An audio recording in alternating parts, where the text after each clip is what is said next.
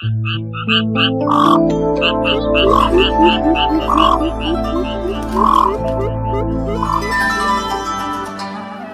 cũ cảnh xưa.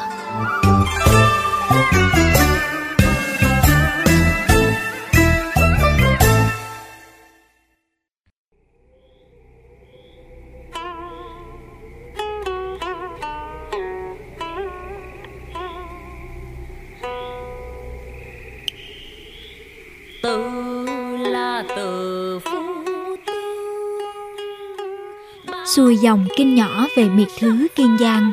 Mảnh đất từng là nơi sớm tiếp thu những tinh hoa của nghệ thuật đơn ca tài tử từ đầu thế kỷ 20.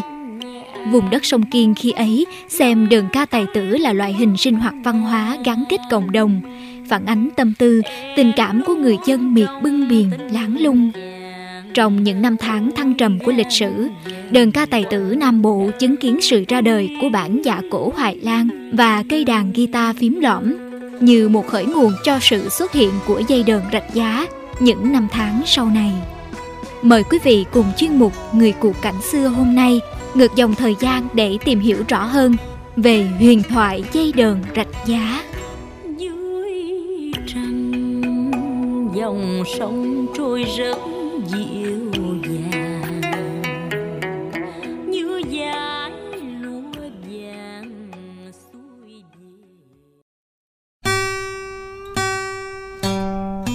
Dây rạch giá xuất phát từ giới nghệ nhân Kiên Giang là tên gọi của một kiểu so dây đàn cổ trong giới đơn ca tài tử từ đầu thập niên 30 cho đến giờ. So với các cách so dây khác như dây bạc liêu, dây Long An, dây Sài Gòn, dây Ngân Giang, Bảo Chánh, dây Tứ Nguyệt, dây Xề, hoặc gọi thẳng tên người cải biên ra dây đó như dây văn sĩ, văn giỏi, hoàn thành – thì dây rạch giá ra đời sớm hơn hẳn. Sự xuất hiện của dây rạch giá gắn liền với sự phát triển của bản vọng cổ từ bản và dạ cổ Hoài Lan và góp phần vào sự hình thành của cây đàn guitar phím lõm. Đêm rằm 15 tháng 8 năm 1919, tại làng Vĩnh Hương, Tổng Thạnh Hòa, tỉnh Bạc Liêu, này là phường 2, thị xã Bạc Liêu, ông Cao Văn Lầu đã công bố bản dạ cổ Hoài Lan – trước đông đảo nhạc sĩ, nghệ nhân và những người mến mộ tài tử ở Bạc Liêu. Không lâu sau, bài Dạ Cổ Hoài Lan được đổi tên và tăng nhịp. Đến khi bản vọng cổ này được tăng đến nhịp tư, rơi vào khoảng thập niên 30 của thế kỷ thứ 20, thì một buổi chiều kia, trên bến sông Kiên, trước đông đảo nghệ nhân tài tử ở Rạch Giá, có một ông giáo đứng lên xin độc tấu bản vọng cổ nhịp tư bằng cây đờn sở trường của mình – Tiếng đờn vừa dứt, những tràng pháo tay tán thưởng rộ lên. Ông giáo tại bến sông Kiên ngày đó chính là ông giáo Tiên ở thị xã Rạch Giá. Ông Tiên làm nghề dạy học lâu năm, rất thích đờn ca hát sướng. Ông có cây đờn Octavina, một loại đàn nhỏ lên dây như cây mandolin, nhưng hình dáng của nó giống như cây đàn guitar. Ông giáo tiên dùng cây Octavina hòa tấu cùng mấy cây đàn cổ như tranh, bầu, kim, cò để chơi nhạc vọng cổ. Sau màn trình diễn ở bến sông chiều hôm ấy, người ta gọi kiểu so dây từ cây đàn Octavina của ông giáo tiên chơi là dây rạch giá.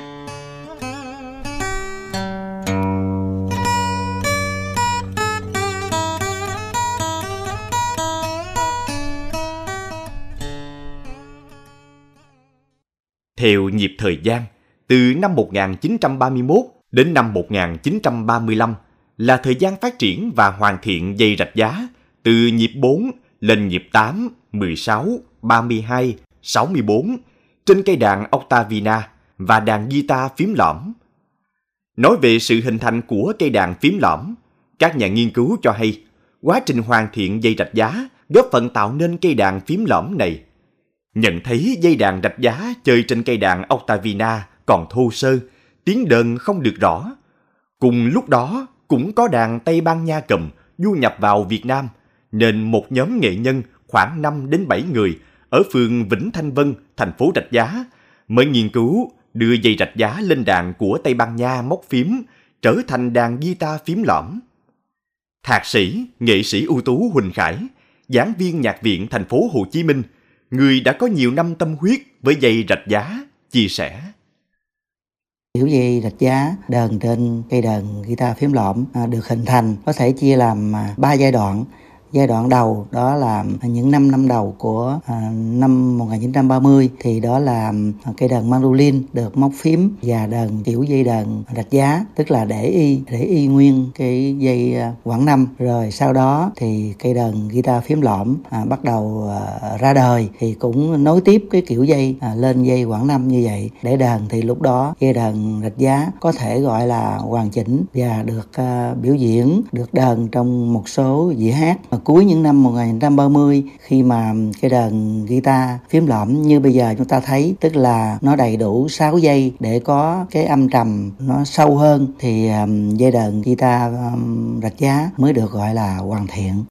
Dây rạch giá bắt nguồn từ bài nhạc cổ hình thành trên nền tảng của dây lai, hò nhất.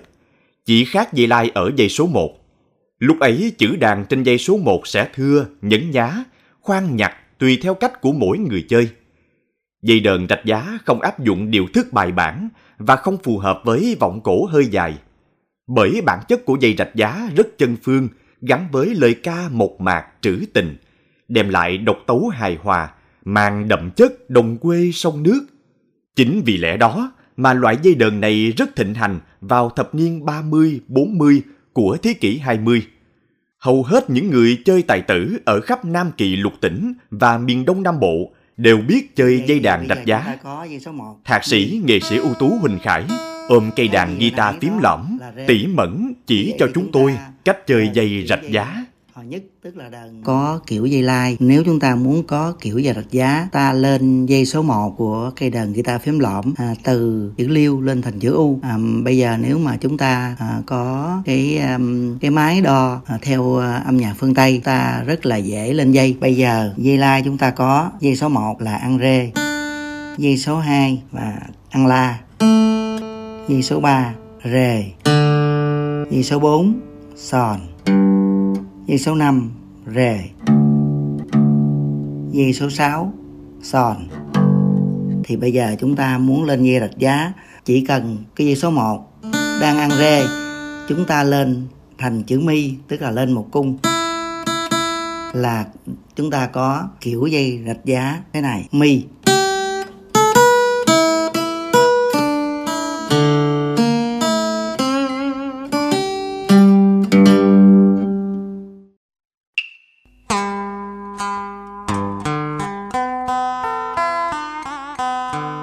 Vào năm 1936, nhóm dây đờn rạch giá ra đời, được người hâm mộ yêu thích và nhanh chóng phát triển khắp Nam Bộ, gây tiếng vang trong giới chơi nhạc tài tử.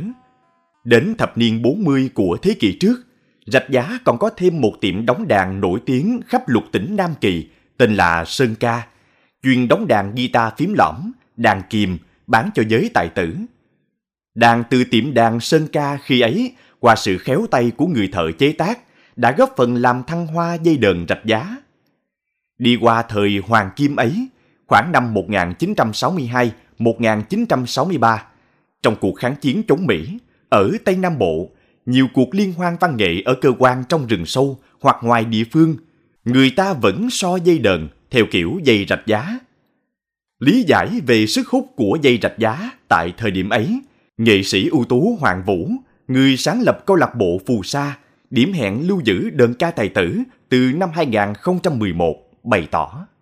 À, nó có một cái điểm mà người dân Nam Bộ ờ, hay là người chuyên môn rất thích là bởi vì cái chữ đờn nó mộc mạc, nó giản dị, nó dễ đi vào lòng người hơn. Vì cái nghệ nhân rồi những cái nhà sưu tầm thì người ta à, thích cái giai điệu của tài tử. Tài tử thì nó không phải là nó à, nó đi theo cái thị trường tiến bộ mà nó cũng nằm trong một cái bí quyết của cái cái bản đàn nó phù hợp với cái cái, cái, người dân nam bộ như cái nói à, nhiều người thích ở cái bản đàn đó là ở chỗ đó. Vậy rạch giá vì những yếu điểm của mình cùng với dòng chảy thời cuộc của đơn ca tài tử cũng ít nhiều bị lãng quên nhưng những giá trị của dây rạch giá vẫn còn vẹn nguyên sâu sắc. Giờ đây, người ta vẫn có thể nghe thấp thoáng những âm điệu của dây đờn rạch giá vẫn còn sống trong các kiểu dây lai hoặc dây hò ba thịnh hành trong các vở cải lương hay đơn ca tài tử. Dây rạch giá không chỉ vang lên những âm hưởng của riêng nó mà còn khiến âm vang của cây đàn guitar phím lõm vang vọng đến tận ngày nay. Để rồi khi nhắc về cây đàn guitar phím lõm, người ta lại bất chợt nhớ đến một thời tình tan dây đàn rạch giá.